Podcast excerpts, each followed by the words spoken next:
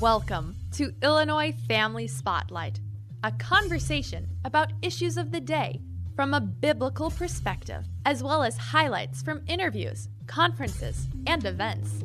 Here's Monty Larrick.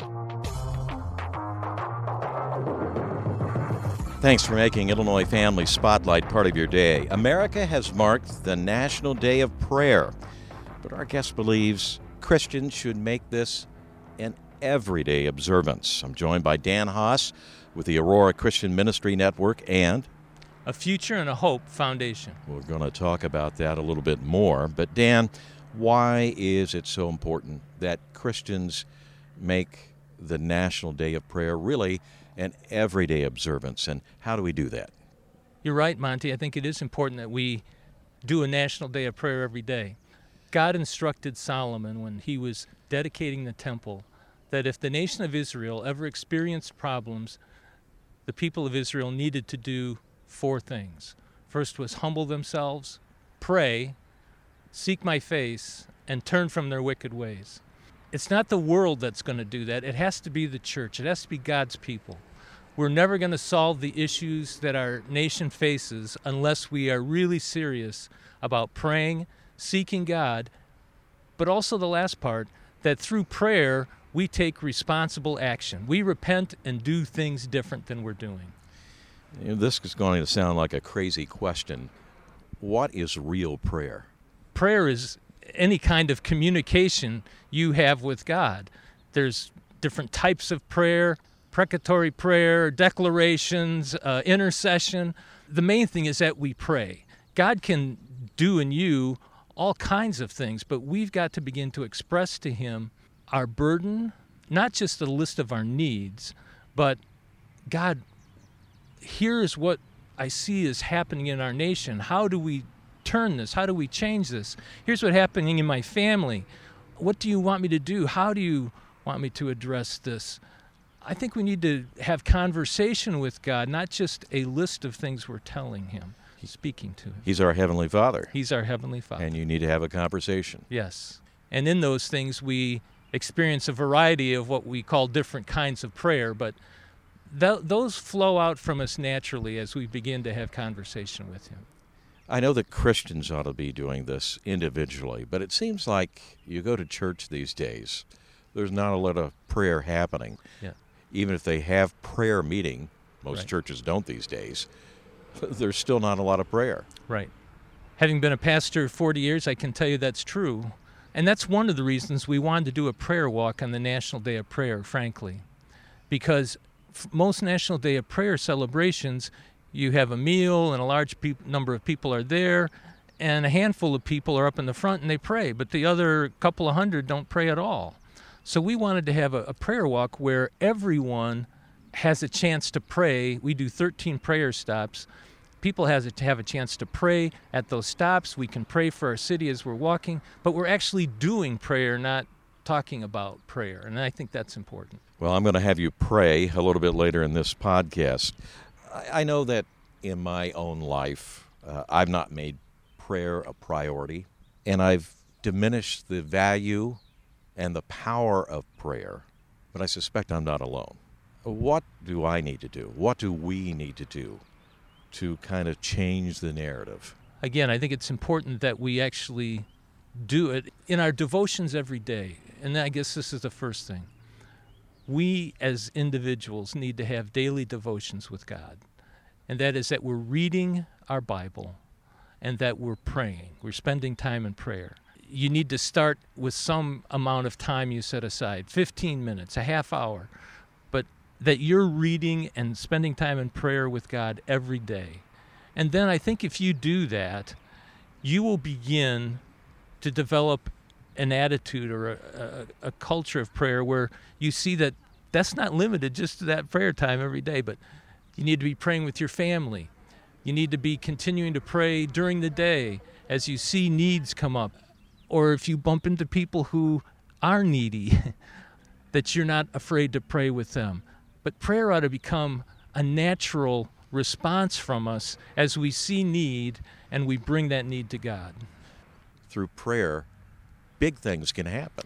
Yes, I think that's one why we need to be reading God's word as well, but seeing that it's not in our own strength that things are going to change. It has to be through the power of the Holy Spirit, and that we are asking God to be involved, that His presence is at work, that His Spirit is moving. I mean, it's God that convicts the world of the Holy Spirit, John 16, that convicts the world of sin, righteousness, and judgment. I'm there to be a witness for the Lord, but the Holy Spirit is the one who's convicting, who's drawing. We're born again by the Spirit of God. So we need to be working in concert with God's Spirit directing us during the day in our prayer, what we're praying about, giving me eyes to see the people around me that need prayer, giving me eyes to see what the real issues are and discernment uh, in our world, and God directing those prayers by His Spirit. Yeah. I'd like to know what's really on your heart for prayer. The biggest thing that's on my heart in prayer is for God to give the people of this nation discernment. Our government, our education system, the church, we are a nation that doesn't tell the truth. Monty, I mean, that's sad. But people lie about everything for no reason. But there is such deception in our world today. And my prayer is that God could take the cover off of people's eyes, help them to really see what is the truth. I mean, we deal in so many unrealities at this point. I mean, I can't imagine 10 years ago, even, that we would be having teachers tell children that they're not the sex that they were born. There's no science to that. There's no. Bi- people are repeating these things over and over again every day. And so people have to, I think, come to a place of, of having their eyes open to the truth. And that's our responsibility to speak the truth, but for them to be able to hear and discern that, yes, that's true. And I, I need to conform to that. Well, we're recording this interview outside the Pregnancy Information Center here in Aurora, pro mom, pro baby yes. uh, organization working to affirm life. And we know that life is under attack here in America. The whole life issue really has to be a matter of prayer right now. Oh, yes. Frankly, I have been praying for three months that the justices would really speak the truth. I think it's revealing that Justice Ginsburg, before she passed away, had said publicly and written that the legal foundation for Roe versus Wade was shaky at best. And it's true. It was bad law from the beginning. It was a bad decision. There was no, when we talk about establishing legal precedent, there was no precedent for what they decided. They were, in fact, going against the legal precedent of 200 or almost 150 years of our uh, legal system that a child was a life in the womb, and if you killed that child, it was murder. That was the precedent that was overturned by Roe, but that was totally thrown away for, for really very flimsy legal defense. And I'm glad that they uh, have had the courage to admit that and say, this was really a bad decision. The pro abortion left is disseminating a lot of disinformation. Yep. And they're fired up and Yeah. their base is fired up. Who knows if that could really change the outcome of the midterm elections? So that's got to be of great concern. And for Christians, we have to be praying about this and taking some actions as well. Yes. I think our position should be the decision on abortion is not a Democratic or Republican decision. That decision is a legal, moral decision. And whether you're a Democrat or Republican, you ought to be concerned that we're not killing our children in the womb. And you ought to face what is reality that abortion is murder. I mean, that's not a Repu- that's not a Republican or Democratic issue that we are killing 65 million children since Roe versus Wade that we have allowed people to, to dismember and suck the brain out of a human being. I think really the decision on Roe will help pro life people really begin to say, here's what's happening. We need to pray against the lies and the deceptions being broken. This is a big one that this wasn't a life, this was just fetal material, this was a th- disposable thing, that this thing doesn't feel anything, it doesn't know anything, it's really not life, that's a lie. And so, if the average person sees that, the majority of people will say, you know what, we, we've got to stop this. Maybe our nation isn't ready to say a total ban, and we can work on that. And I think we might be in a place like that in our nation right now, but whatever it is, we've got to help people understand why they've been deceived for 40, 50 years and what is the truth? What is the truth about that child in your womb? That never was a problem for 200 years in our nation, but when that happened, it became that. And the lie, the consistent lie of this isn't life, this isn't real, this is doesn't feel, it just has to be done away with. And this is a time to be in fervent prayer yes, about life, absolutely. protecting life. Absolutely. And here in Illinois, we're going to have a real fight. It's etched into state law. Yep. Even more women will come to Illinois for Yeah. abortions. After the break, let's talk about that. Yeah. What we can do to counter that. Sure. This is Illinois Family Spotlight, speaking with Pastor Dan Haas. We'll continue our conversation after this.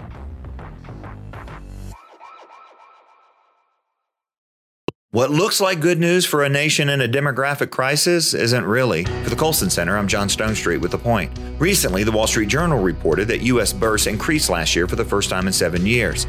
The U.S. fertility rate in 2020 dipped to 1.64. That's the lowest since the government began tracking it in the 1930s. In 2021, it increased for the first time since 2014 to 1.66. But in short, that's a lower spike than we'd historically expect during something that keeps us all at home, like a pandemic. One economist called it a minor blip that still leaves us on a long term trajectory toward lower births.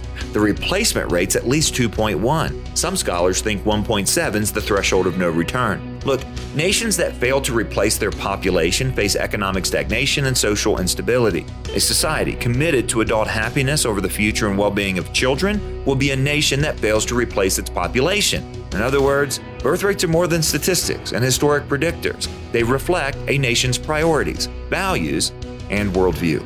For the Colson Center, I'm John Stonestreet. Thanks for joining Illinois Family Spotlight. Monty Larrick here.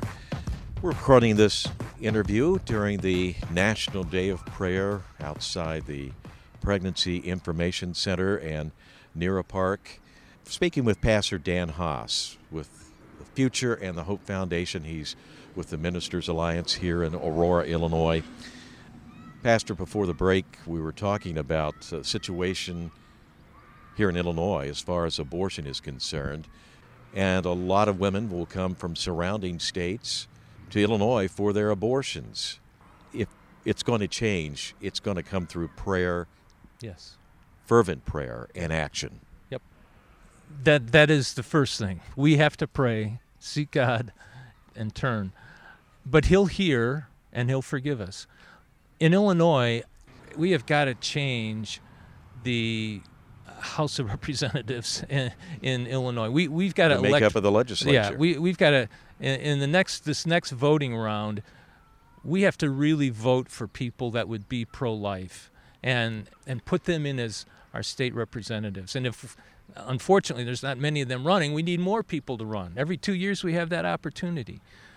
But until we do that, our legal situation isn't going to change much. We need a we need a change of heart and we need a change in our representations. So the church has to be about the first part and we need to be much clearer. I mean, the church needs to stop waffling on this issue.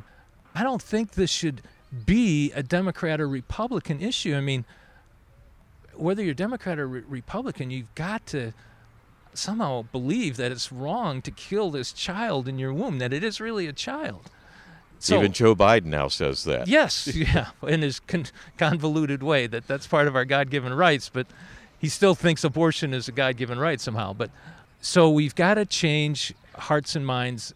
It starts in prayer. The church has to be more vocal, and it can't be worried about offending political parties. It it must defend life. The church is supposed to be, in the book of Timothy, the pillar and the support of the truth. The Bible says that all life is valuable and the life in the womb is life. Affirm that through the birth of Jesus. I mean, Jesus didn't just appear, he came through a birthing process. So Jesus was never not a living being in the womb. So we've got to declare these things and make them well known to people that life is important, that we can change this issue by the ballot box. You talked about what's happening in our state, but we have midterm elections where Yes. we're going to be electing members of the Congress. And boy, there's a lot to pray about there. Yes. Looked like a slam dunk until we got word about the Supreme Court. We know the Democrats are going to use this Sure. to their advantage. What are your thoughts? Well, they will. But again, I think it gives pro life people a chance to be much more vocal about what pro life really means and does. And we've got to have more pro life centers. We need to be much more plugged into adoption. But an interesting race just happened in Ohio where J.D. Vance won. And I read a very interesting opinion that I think is to, is happening all across the country. That people who are winning many of the Republican elections are not tied to the establishment in the Republican Party. And when they get to Washington, they're going to vote and sincerely represent the people that elected them and their conscience rather than than the party. And I think we will see some major changes in this election that I'm very optimistic on. That people do see the truth. They do see what's happening. We don't get much airtime in the media to express our opinions, and we hear a steady drum of nonsense, in my opinion. But I think you're going to see some changes. I think the whole Elon Musk thing in Twitter is going to be very interesting. That will allow for a whole nother spectrum of opinions to be out there. So, yeah, Now, you work with the Ministers Alliance here in Aurora. yes. There's all kinds of ministers, Yes, right? right.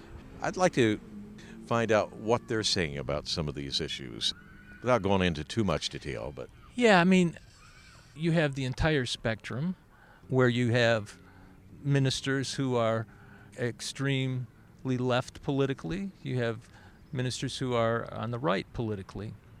But I think the majority of them are afraid, to be honest. They're afraid to speak the truth. They don't want to offend somebody in their church. They don't want to offend a donor. They don't want to be labeled or they don't want to be pigeonholed or they don't want to be buttonholed. And I understand that. I never followed that. I understand that. but are they afraid for the nation? I don't think they're thinking in those terms. Really? I don't think so. That's disturbing. I agree. I agree. I don't think they're thinking in those terms. I don't think they are looking at a bigger perspective than their own congregation. Well, if you're sitting in the, the pew, you better be praying for your pastor Yes, I, I agree. that he has uh, some fortitude in the future. Yeah, I mean, uh, because they're they will get grief either way, but we're, we're at a point in time in our in our nation's history. The church has to begin to speak the truth. Again, whether that's a Republican or I don't I don't think truth is Democratic or Republican either. You know, to be honest with you, it's either the truth or it isn't the truth. We should not be hindered from speaking the truth of the Word of God. And God speaks to many of these issues, and we can't be afraid not to say that. Dan, your foundation, Yes. your lovely wife, takes on the role of Corrie ten Boom, heroic figure. I wanted to call it the Hope and Change Foundation. Future that- and hope, yeah? Yeah, the, it's the Future and a Hope Foundation. Tell us about what you're doing. Yeah, the purpose of Future and Hope Foundation, I founded it a number of years ago when we were doing a lot of anti violence work here in Aurora. And the purpose of it is to unveil the root causes of violence and then to help provide resources to communities to combat that violence. And we've been able to do that in a number of very creative ways here in Aurora. We're still attempting to work with some groups in Chicago to do that. But the message of Corrie ten Boom is huge in terms of violence because one of the root causes of violence is hatred, bitterness, anger, retaliation. And that story is so needed right now in our world. I mean, I see families divided over political stuff. Families divided over whether they took a shot or didn't take a shot. Families divided over to save this baby or to end this baby's life. Families divided over a million things. And then our nation's divided on those same issues. And so, what is true reconciliation? Well, the, the Bible says Christians have a ministry of reconciliation. We're, we, we should be the ones helping people come to peace with one another. We got to be peacemakers. And to do that, there has to be real forgiveness, real reconciliation. That word reconciliation means someone adjusts the cost of things. And uh, it's not a it's not a financial adjustment. It's who's going to pay the price emotionally and spiritually. Who's going to be willing to forgive.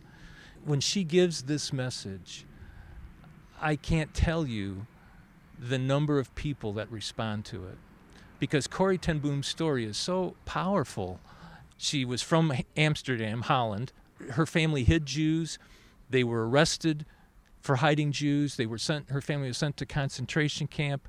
Her family, her father and sister died in the concentration camp. She survived, was miraculously released, and then spent the rest of her life sharing that story. And your lovely wife, I can't recall her first Gail. name, Gail, takes on the role of Corrie ten Boom. Yes. She's in costume and has the accent Yes. and tells the story. It's a transformational story Oh, mm. for young people. It is. The teachers love it. The the children that respond most to her message are junior high and high school boys. That you would think the opposite, but they respond. But whether it's women's groups or whatever, there's a line where Gail uh, Corrie says to various people, "You cannot forgive, or you will not forgive. Wow, big difference. Forgiveness is a choice." Yeah. and we have to choose and then reconciliation can come and people just are weeping at the end of the story because they they know who it is they need to forgive and they've not done it Future and a Hope Foundation. I got it right. yep The website. uh, they can go to www.afutureandahopefoundation.org right now primarily what we're doing are Corrie ten Boom presentations in fact we're doing them literally all over the United States at this point or they could contact me at my email danhaas1 at outlook.com Dan, I'm going to ask you to pray. I'd like you to pray for our state and our nation and uh, kids in government schools and for parents who need to get their kids out of these government schools. Yeah. Thank you, Lord Jesus, that you, in fact, are Lord of all. And God, we worship you as our Creator God. We thank you, Lord, that you love us, care for each one of us. And I pray now, Lord, that you would take the blinders off of the eyes around us of the deception, the lies that are being spoken to our children, to adults about who they are, what their identity is, how they relate to you, how they can know you. Father, I, I pray that we as your people would speak the truth about who Jesus is, that God loves them, cares for them, has made them to have a wonderful life, Lord, and that you, Lord Jesus, have given yourself for them, demonstrated your great love that we might come to know you. Father, let that be our message that people can be born again and experience a life of the fruit of the Spirit, of love, joy, peace, kindness, gentleness. That's what people are looking for, God. They're not looking to change their sex. They're looking for love. They're looking for peace in their life. They're looking for joy, and they don't know how to find it.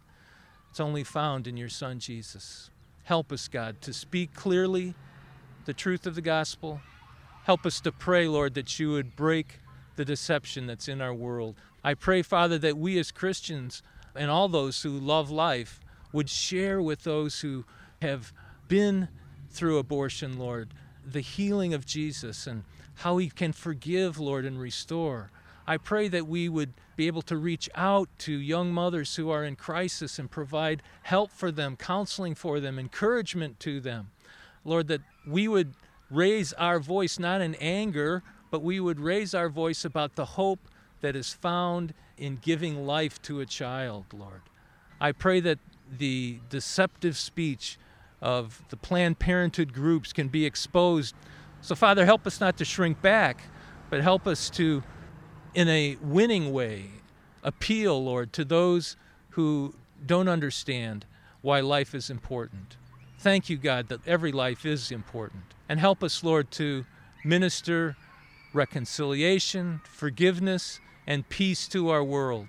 Lord, we need healing in our nation on many levels. I pray, Father, that we would not be afraid to vote. I pray, Lord, that we would not be frustrated in our voting, but that we would seek candidates who speak the truth. We would get behind them, we would support them. I pray that in Illinois, Lord, I pray that we would get behind candidates that are speaking the truth, that uh, know the truth, that have experience, Lord. I pray, Lord, that people would get behind those candidates and vote them in as governor. Thank you, Lord. Thank you that we are not left helpless. If you live in Illinois right now, maybe you think, oh, I live in a horrible state of, of bondage and despair. But I want you to know if you're a Christian, God has placed you here. And God wants you to do something in this state, not just leave it. But I want to challenge you to stay. How can we change our environment for the kingdom of God? How can we see the kingdom of God come more real in our neighborhood, in our cities, and in our state? I thank you, Father, that you have a future and a hope for each one of us. In Jesus' name, amen. Thank you so much, Pastor Dan Haas. Amen to all that you said. The Future and a Hope Foundation, the yeah. website again. Website is a future and a hope foundation.org, or you could contact me at our email, danhaas1 at outlook.com. Well, that's it for this edition of Illinois Family Spotlight. Please support the work of Illinois Family Institute. All donations are tax deductible. Until next time, stay healthy, stay active, and God bless. For more information about Illinois Family Spotlight, visit ifiaction.org. And to email questions and comments, do so at feedback at ifiaction.org.